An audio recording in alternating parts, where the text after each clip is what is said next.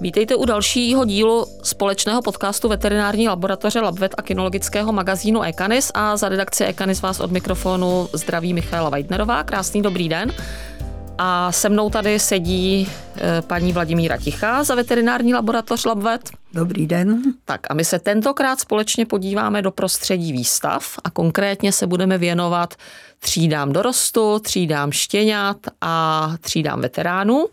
A já bych vás úplně na úvod poprosila, jestli bychom mohli se na ty třídy podívat jakoby obecně a udělat jenom takový jako maličkatý, krátký úvod, jako podle čeho vybrat tu správnou, jak to vůbec s těma třídama na těch výstavách je.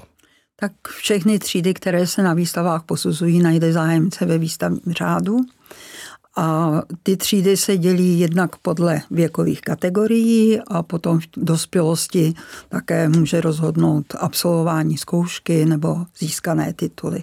My si dneska budeme povídat o třídě štěňat, třídě dorostu a třídě veteránů. To jsou právě třídy, o kterých rozhoduje věk vystavovaného psa nebo fenky. Třída štěňat je určená pro štěňata ve věku 4 až 6 měsíců, dorostenci 6 až 9 měsíců a pro veterány platí věkové omezení všechno nad 8 let. Uh-huh.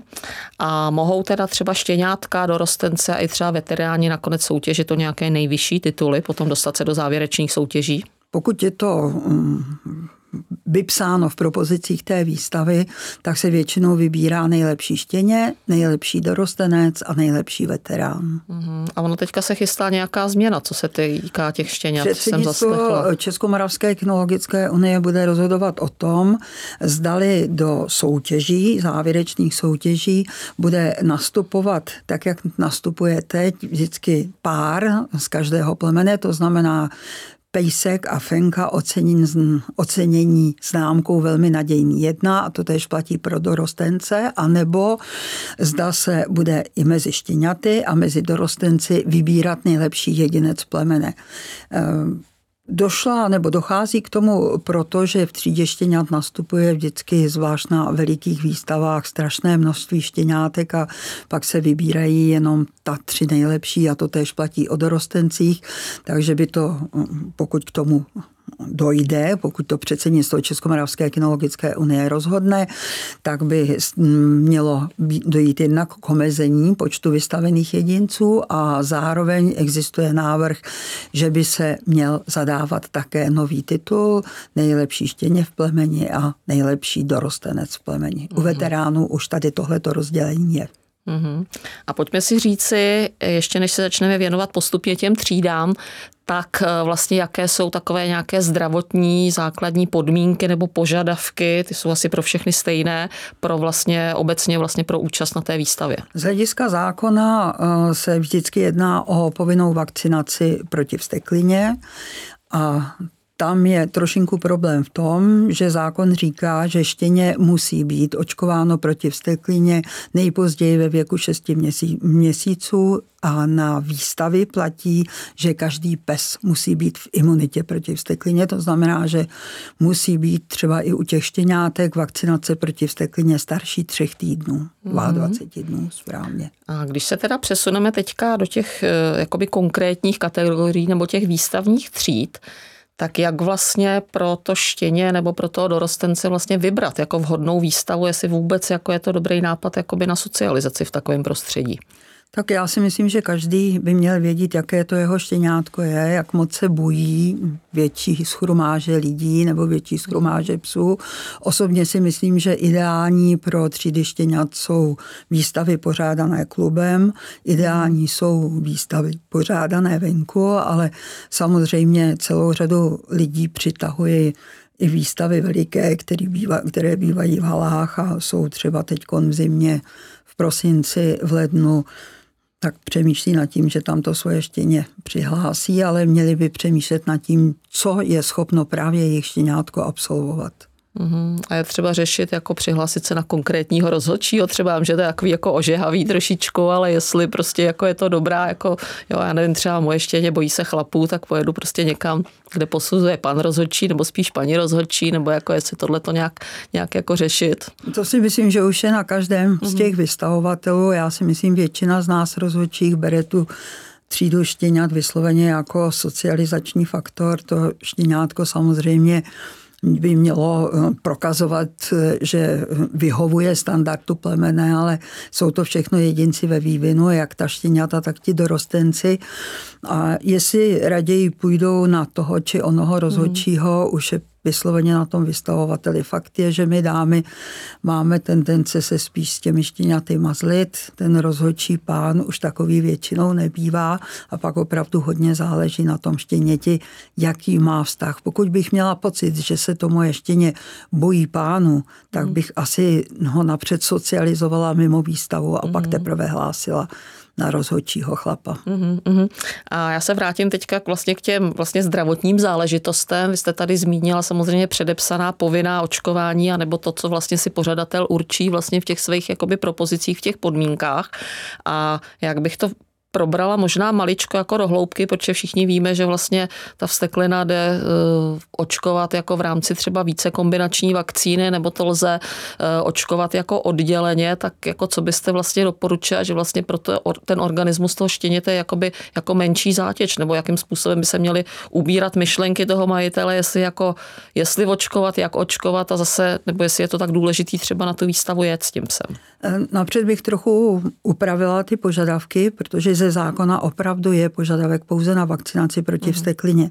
Pokud si některý pořadatel dá, že ještě chce, aby bylo zvíře v imunitě proti nemocem psinkového komplexu, hmm. tak si to tam samozřejmě může dát, ale došlo-li by na lámání chleba, tak podstatné je to, co říká zákon. Takže proto většina výstav už má dneska ve veterinárních podmínkách pouze požadavek na vakcinaci proti vsteklině. A tam pak může nastat problém, protože všechno, proti čemu se psi očkují, mm, má eh, jedno kritérium a to říká, že Trvalý nástup imunity nastupuje až po vakcinaci ve věku tři a více měsíců. To znamená, že já se jako vystavovatel musím dívat na požadovanou vakcinaci ze dvou pohledů. Ten první pohled je, mám strach, že moje štěně chytí na výstavě psinku, parovirózu nebo infekční zánět jater, leptospirózu asi ne, ale pokud se bojím a měla bych se bát těch prvních tří vakcinací nebo infekcí, tak bych se měla snažit, aby moje štěně bylo v imunitě proti těmto onemocněním, to znamená, mělo by být naočkováno ve věku tři a více měsíců. A druhý požadavek je to povinné, to zákonné, to znamená vsteklina a tam je dáno zákonem, že imunita proti vsteklině nastupuje až po třech týdnech po vakcinaci. A teď to vemte, že třída je otevřená pro štěňata o čtyř měsíců a vy byste se mezi třetím a čtvrtým měsícem měla vejít do dvou vakcinací. To znamená vsteklina a choroby ostatní. Mm-hmm. Jsou plemena, která bez problémů snesou um, vakcinaci, při které se použije polivalentní vakcína, kde je jak psínka, tak paroviróza, tak infekční zánět, jater, parainfluenza, vsteklina, leptospiróza. To jsou většinou velká plemena, ale pokud máte čivavu nebo některé z jiných malých plemen, trpasličího jezevčíka, trpasličího pudla, prostě některá ta choulostivější plemena, tak je většinou snaha to rozočkovat dávat zvlášť steklinu a dávat zvlášť ta ostatní onemocnění. A tam se pak do toho očkování, pokud by opravdu to štěně mělo nastoupit na výstavu a byly mu čtyři měsíce a jeden den, tak se tam opravdu těžko vejdete.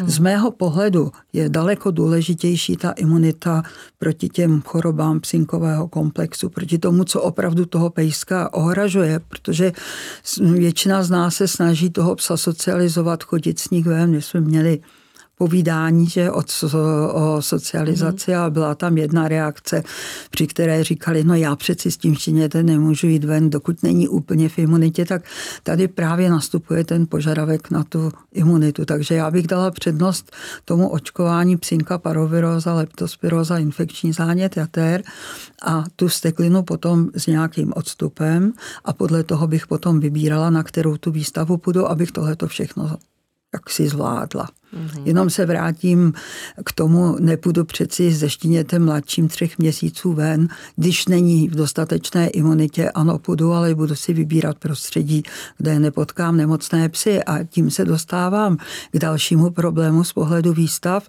Celá řada lidí vezme to malé štěňátko a jde s ním na tu výstavu jako návštěvník. A jsou schopní tam mít lidé i třeba s deseti nebo s osmi týdenním štěnětem a to určitě není dobře. Ani z pohledu toho štěněte štěněte, ani z pohledu nás majitelů a hlavně ne z pohledu možností získání různých infekcí a také do určité míry z pohledu bezpečnosti toho štěněte. Stalo se na jedné národní výstavě, že právě takové to štětě návštěvníka napadl jiný pes, bylo z toho celá řada nepříjemností, takže chci se podívat na výstavu a mám doma malinkaté štěně, které ještě nevystavuji, tak prosím jdu sama bez štěněte. Hmm. Vy jste to vlastně v podstatě už naznačila na to, na co já se tady chci, eh, chci zeptat. Vlastně eh, jestli bychom si probrali taková ta vlastně podrobněji maličko, ta rizika, která jako na té výstavě hrozí možná nejdřív třeba to, co by tam ten pes mohl takzvaně jakoby chytit. Teďka vlastně máme zimní období, takže to jsou výstavy v halách uzavřené. Potom je tady léto, že jo, kde zase prostě jsou nějaké teploty a výstavy bývají často venku, tak na co vlastně dávat pozor, nebo co se tam vlastně může přihodit? Tak určitě ta výstava, je tam velká schrumáž psů, někdy i několik tisíc. Eh, to riziko chytit tam nějaké infekční onemocnění přeci jenom existuje, takže ta snaha mít psa v imunitě proti všem těm problémům které by mohly nastat, znova se vracím psinka, mm. parvoviróza, ale infekční zánět jater, ale také třeba psinkový kašel, tak s tím by měl člověk počítat a měl by se snažit, aby ten pejsek proti tomu byl naočkován. Samozřejmě, že ty zimní výstavy v sobě nesou riziko toho, že jedu v přehrátém autě a pak vylezu ven do zimy, to štěně se může nastydnout. Samozřejmě to všechno sebou nese riziko v tom, že to štěně je někde v prostředí, kde může být únavnější. Víme, že takové psí batole prospí skoro celý den a teď ho najednou taháme po výstavě, takže může být unavené, to znamená, může být i vnímavější kvůli různým onemocněním. No a letní výstavy tam pak hrozí veliké riziko přehrátí. S tím počítá i třeba výstavní řád FCI a samozřejmě i náš výstavní řád, kde je jasně dáno, na co máme dbát, že v mhm. prvé řadě pohoda, welfare toho psa by tady měla být a těch případů, kdy lidé odvystavují psa a pak ho strčí do auta a jdou se najíst nebo já nevím, podívat se po krámcích s psími mm, prostředky, je tady veliká těch problémů, kdy se pak křísí někde nějaký pes. Sice jich není až tak moc, ale jsou a jsou naprosto zbytečné. Hmm, hmm. A existuje třeba nějaká možnost jakoby prevence? Myslím třeba, nevím, jestli podávat něco, jsou, jako když vemu zimu, tak třeba, nevím, proti tomu psincovému kašle, nějaký ty jetrocylový syrupy, v létě zase třeba nějaké chladicí podložky nebo něco takového. Doporučila byste něco posluchačům? No, já si myslím, že um, preventivní podávání třeba toho jitrocelového syrupu um, určitě neublíží, ale zase si nejsem jistá, že bude mít co jaký vliv na nějakou virózu, ale určitě to neublíží. Pokud se týká těch chladících podložek, tak asi taky nejsou od věci, ale zase musím přemýšlet nad tím, aby u toho pejska nedocházelo k velkým výkyvům mhm. eh, v teplotě. Takže ano, ale s rozumem. Mhm. Samozřejmě, že tady hraje roli i to, jak se k tomu psovi v průběhu té výstavy chovám. Když je to výstava zimní a mám ho v nějaké přenosce, kde je relativně chráněn před eh, nějakým prostředím hm, zimovatým, tak je něco jiného, než když k svému údivu vidím na letních výstavách, kdy je venku 40 stupňů a oni mají psy v přenoskách a přesto ještě hodí deku, aby ten pejsek nebyl rušen a že může dojít k přehrátí, je vůbec ani nenapadne. Takže prostě s rozumem a přemýšlet nad tím, jak se o toho psa v průběhu té výstavy starám. Mm. Tady eh, bych řekla, že je ještě na místě a to platí nejenom o štěňatech a o veteránech, ale i o štěňatech a o veteránech zvlášť, vystavím psa a pak pišná na to, co dostal a těšit se na závěrečné soutěže, kde určitě také uspěju, courám po té výstavě, koukám na ostatní psy, prohlížím si stánky, kde má jaké krmivo, jestli tenhle ten oboječek by té naší fenečce slušel nebo neslušel a tahám to štěně nebo toho veterána za sebou a strašně ho unavím, to by jako člověk určitě neměl dělat. Takže na tu výstavu jedu kvůli psovi a tomu psovi bych se na té výstavě měla věnovat a tomu psovi bych měla na té výstavě dělat prostředí, kterému vyhovuje. Hmm. Takže aby vlastně ta první zkušenost, aby, asi by to mělo být teda cílem, aby si odvez pozitivní zkušenost, Určitě. i když třeba bez poháru, ale asi teda se věnovat jakoby v podstatě i tomu pejskovi, protože jste říkala, chodí po stáncích, že jo, tak asi Říkám, tam se může za zády toho majitele psa, který svého psa nesleduje, ani ty ostatní, možná stát ledas, co, co jste tady zmiňovala na začátku. To Určitě. Asi... Určitě to znamená sebou, zvlášť v tomto případě, mít pro toho psa pití, mít pro něj něco dobrého.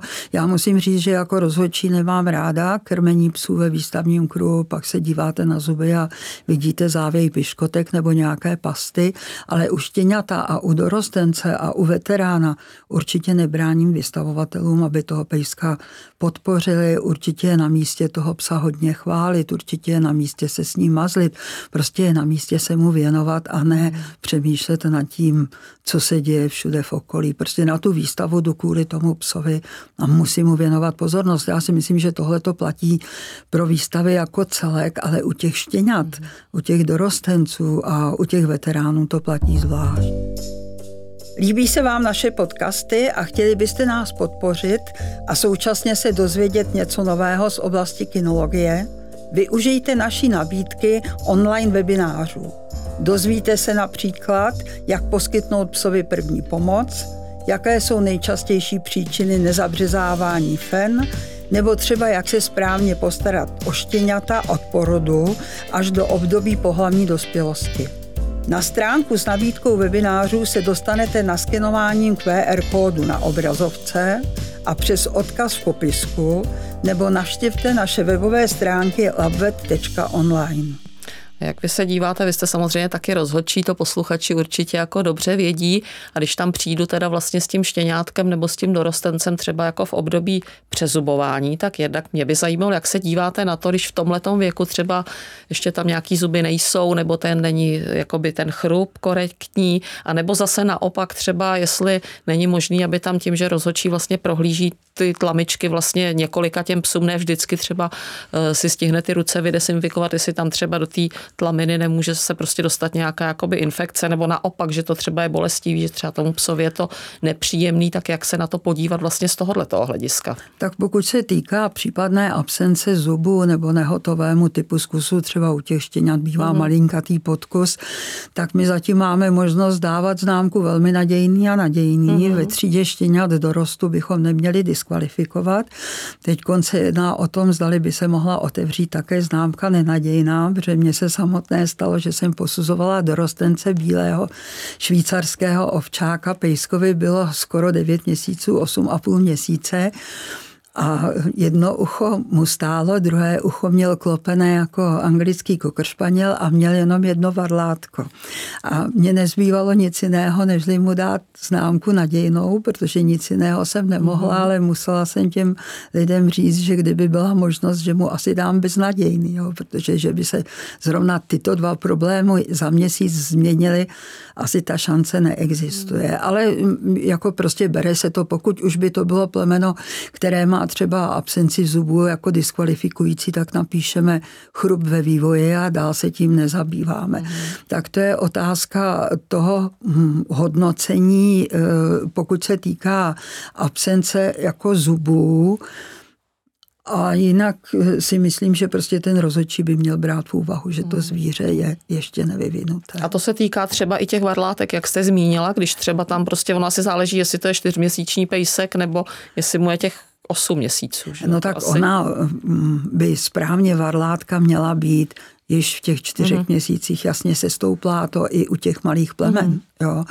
Takže, ale pořád mohu dát pouze velmi nadějnou nadějnou a možná, jestli to bude schváleno, tak, i, tak beznadějnou ne, ale i nenadějnou. Jo. Ale tohle to by mhm. tam mělo být a určitě je to něco, co musím tomu vystavovateli říct a upozornit ho prostě na ten problém, že tam je. Mm-hmm. A mě by ještě zajímalo, to je taky takové možná jako kontroverzní téma, dost se o tom jako hovoří různě mezi vystavovateli, názory jsou na to různé. Eh, první hárání versus výstava, nebo vůbec obecně hárání, ale samozřejmě to první hárání vlastně člověk neví, kdy přijde, tu výstavu má nějakým způsobem jako zaplacenou a teď prostě třeba u nás se to nesmí, třeba na Slovensku s háravou fenou jít můžete, tak hrozí tam třeba v tomhletom období, když to vezmu z toho zdravotního hlediska, ne z hlediska těch předpisů, co se smí a nesmí, nějaké třeba jako riziko pro tu fenku? Tak já obecně beru vystavování fér, fet barvících za velmi rozporuplnou záležitost mm. a sama bych háravou fenu, stejně tak jako třeba nakrytou fenu, lidi mm. říkají v první polovině polovině březosti s ní na tu výstavu půjdu, ne. Považuji to za nesmyslné, u březích fen za rizikové, u háravých fen za neohleduplné, jak vůči té feně samotné, protože ta háravá fena se přeci jenom prezentuje trošinku jinak jako fena v klidovém hormonálním stavu a za nefér vůči ostatním psům, zvlášť psům mm. chlapečkům a prostě máme feny, tak sebou to nese nějaké riziko. A u těch tříd mhm. dorostenců, kde už ty feny mohou hárat, že, protože u většiny plemen sedmý až desátý měsíc, ta fena v období toho prvního hárání je hodně vyvedená z míry, jak po stránce psychické, tak po stránce fyzické, do určité míry je oslabená.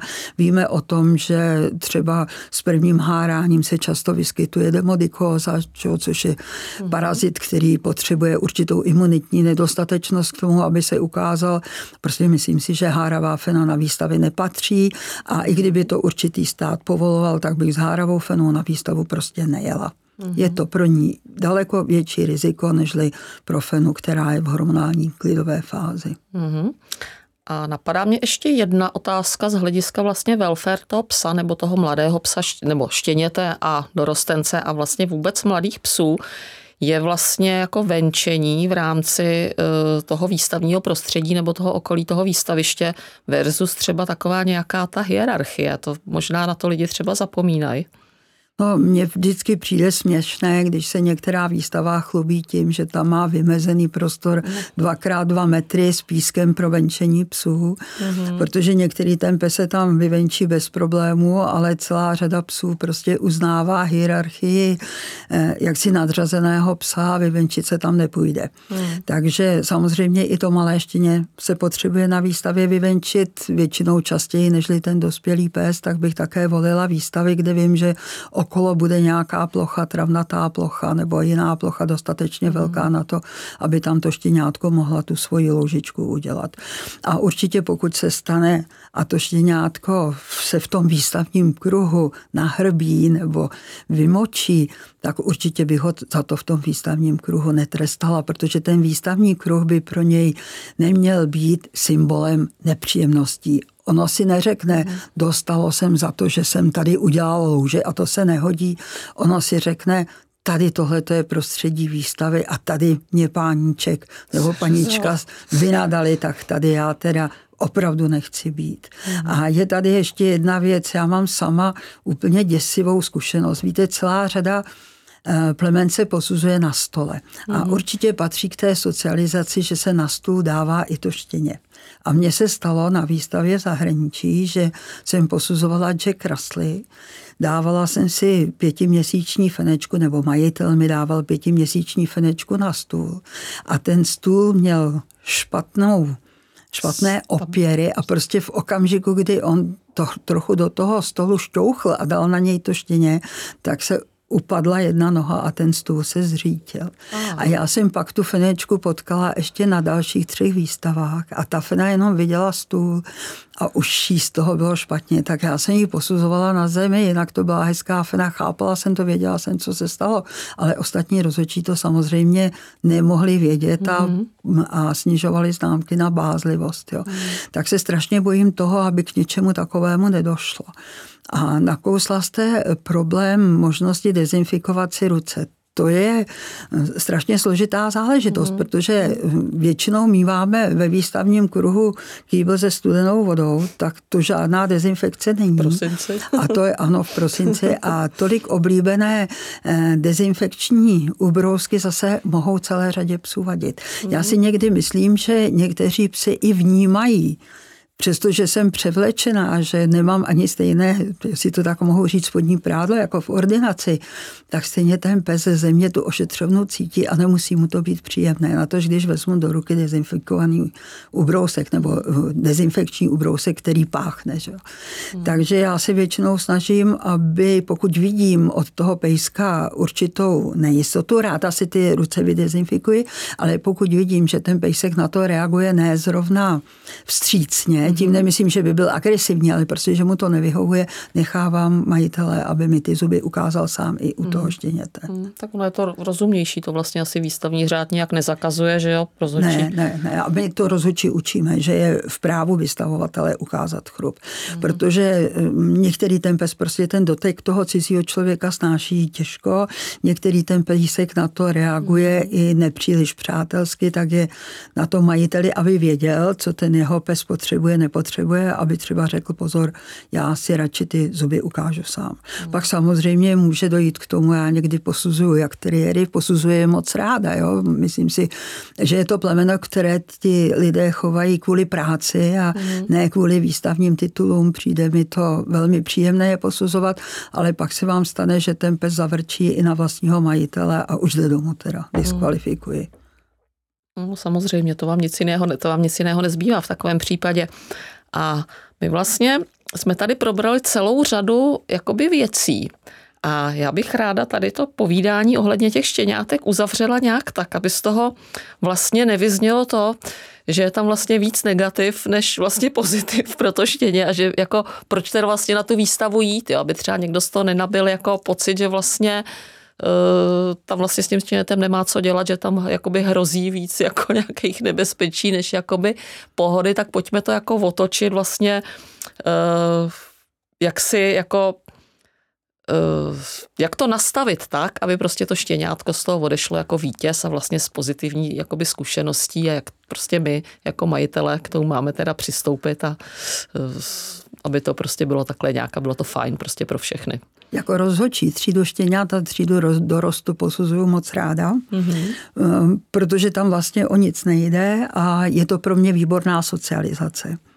Ale jako vystavovatel bych měla přemýšlet nad vším, jak nad těmi pozitivy, tak nad těmi zápory a měla bych si prostě uvědomit všechny ty otázky okolo vakcinace a hlavně bych se měla mhm. tomu štěňatu, štěněti věnovat a prostě přesně to, co jsem říkala, na výstavu jdu kvůli psovi a tak se tam tomu psovi věnuji a snažím se, aby tam ten pejsek byl v pohodě. Mm-hmm. A možná bych, jestli ještě chvilinka času, se vrátila k třídě veteránů. Třídu veteránů mám moc ráda, mám moc ráda i závěrečné soutěže veteránů, protože si myslím, že to to je, na nich je vidět, že psi máme rádi i v době, když už jsou mimo chov, zvlášť se to týká fen, a že naši chovatelé a vystahovatelé se o své psy starají i v době, kdy jim je 10, 11, 12 a třeba také 15 let. Takže pro mě je třída veteránů dokladem o kvalitě našich odchovů, o jejich zdraví, že tam jsou schopni ještě přijít a o tom, že o své psy pečujeme bez ohledu na to, kolik kým je. Ale i u té třídy veteránů bych měla přemýšlet nad tím, co ten můj veterán zvládne. Jsou veteráni, kterým jsem ochotná dát i v plemeni ten titul nejvyšší, to znamená toho Boba, best of breed, nejlepší z plemene, protože jsou v takové psychické a fyzické kondici, že nechají za sebou i svoje mladší kolegy. Ale pak jsou veteráni, na kterých už vidíte, že jim bolí klouby, ta srst třeba už není v takové kvalitě, u leckoho není počet zubů takový, jaký by měl být. Tady záleží na pohledu rozhodčího. Chrup opravdu ve veteránech neberu moc v úvahu a snažím se, aby ten veterán byl posouzen v pohodě, abych ho někde nehonila, aby ho, ne, aby ho ten vystavovatel netahal za sebou, aby pokud je horko a je to závěrečná soutěž a oni tam čekají až do těch třech nebo čtyř hodin a pak je tam těch 35-40 stupňů, tak aby tam ten veterán někde nepadl. Prostě hrozně nerada bych, abych ve výstavním kruhu musela použít svoji profesi, tam jsem jako rozhodčí a nerada mhm. bych poskytovala první pomoc a scháněla veterináře. Takže prosím, pokud vystavujete veterány, je to úžasné. Všichni to máme moc rádi, ale zase s ohledem na to, co ten veterán ještě zvládne a co nezvládne. Hmm, vy jste mi to úplně vzala z pusy, protože já sama jako na veterány trpím a hrozně se mi líbí, někde jsem to slyšela, že vlastně jako krásný, zdravý a dlouhověký veterán je vlastně stříbrem nebo pokladem vlastně chovu každého plemene.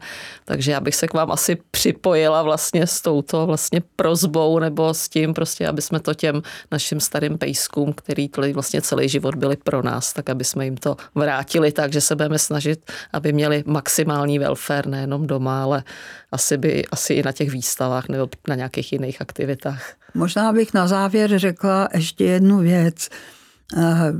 Eh, někdo, nebo často lidi říkají, ty výstavy, to je trápení zvířat. Vím, že byla soutěž šampion šampionů a tenkrát to moderoval pan Voříšek, což je tuším moderátor z jedné nejmenované televize a přišli tam za ním novináři a ptali se ho, co si o to myslí a on jim řekl, že výstavy jsou trápení psů a že by je zrušil.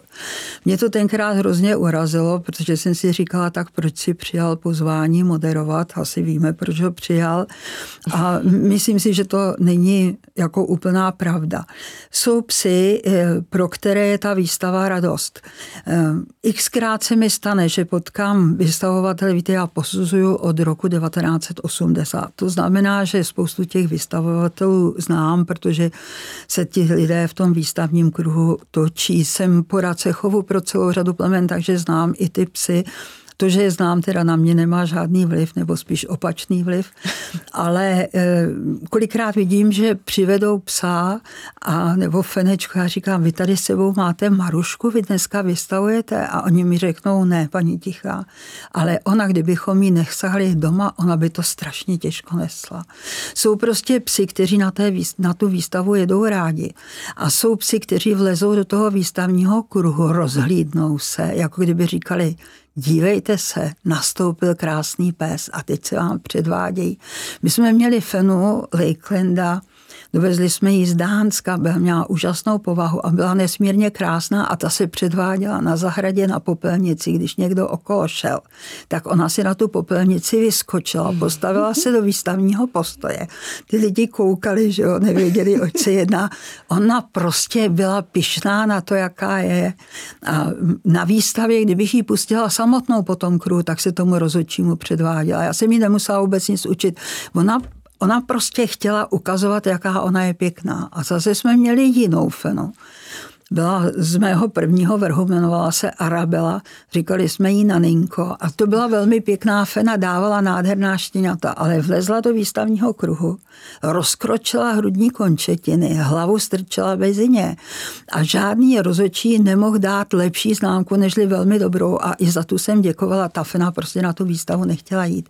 Takže vystavování psů je trápením tehdy, pokud toho psa špatně socializuji, pokud ten pes udělá na té výstavě špatnou zkušenost a pokud ho to tam nebaví.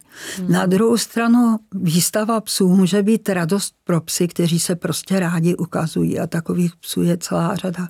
Ale hodně záleží taky na tom vystavovateli, jak je motivují. Dneska se hodně hovoří o handlerkách na výstavy. Já mám ty dívky, většinou jsou to dívky, ale jsou tam i mladí mužové úžasní a já je mám moc ráda. Já junior handling posuzuju moc ráda a oni potom přejdou jako handleři a umí úžasně toho psa namotivovat. Takže když s tím psem vlezou do toho výstavního kruhu, tak na tom psovi vidíte, že z toho má radost. A oni z toho mají radost a já jako rozhodčí z toho mám taky radost. Takže si myslím, že prostě výstava psů nemusí být pro psa trápením, ale může být a všechno se odvíjí ode mě jako od vystavovatele, ale také ode mě jako od rozhodčího, jak s tím psem zacházím, jak k němu přistupuji a také jak přistupuji k vystavovatelům, protože když budu hnusná na vystahovatele, tak ten vystahovatel z toho bude vyvedený z míry a vyvedu z míry i toho psa. A to je něco, co já si sebou nesu z té veterinární ordinace, že vím, že může být ten klient nepříjemný, eh, že mm, se k nám může chovat, dokážete si to představit, chlupatý starý pes, těžko hledám žílo a majitel nad tím stojí a říká, už to bude, už se strefíte, netrvá vám to nějak dlouho. A já vím, že když se rozčílím a toho člověka vyhodím nebo něco, takže popudím toho majitele a tím popudím toho psa a ten pes pro mě bude obtížný na ošetření. Takže když já budu protivná ve výstavním kruhu na lidi, tak se mi ty psy budou hůř předvádět a celá ta práce bude k ničemu. A to je docela takové propojení veterinární ordinace a výstavního kruhu, o kterém se moc často nemluví, ale který já používám třeba, když učím rozhodčí, aby si uvědomili, co nekorektním přístupem k vystavovatelům mohou způsobit. Hmm. Takže jste to slyšeli, přátelé. Eh, pojďme se teda všichni snažit o to, aby vlastně výstavy byly příjemné pro účastníky na obou stranách vodítka a aby rozhodčí si z nás samotných odnášel jako příjemný pocit, aby my jsme domů jeli s tím, že vlastně ten den byl jakoby úplně fajn a že určitě zase rádi přijdeme příště. Já vám, paní Tichá, strašně moc děkuji za dnešní povídání. Myslím si, že zase budeme, budete mít spoustu, spoustu posluchačů a budu se těšit někdy příště. Já se také těším. A pokud samozřejmě nás rádi posloucháte, rádi se dozvíte nějaké nové informace, tak pochopitelně můžete jak veterinární laboratoř LabVet, tak kinologický magazín Ekanis eh, sledovat na všech sociálních sítích, to znamená na Facebooku, na Instagramu, můžete si zadat odběr na našich YouTube kanálech a pochopitelně, eh, pochopitelně i ve všech podcastových aplikacích. Mějte se hezky. Naschledanou. Líbí se vám naše podcasty a chtěli byste podpořit nás a zároveň zdraví svého psa? Objednejte si preventivní vyšetření trosu. 95% psů žádné parazity nemá a pokud snad ano, tak častěji to bývají ti, na které běžné odčervení nestačí pošlete nebo přineste vzorek trusu do labvetu a my vám řekneme, zda je odčervení nutné nebo zda je zbytečné a pokud je nutné, tak jaké léky použít, aby se váš pejsek nákazy zbavil. Odkaz na vyšetření najdete v QR kódu na obrazovce a v popisku pod videem, nebo se objednejte přes formulář na našich webových stránkách labvet.online.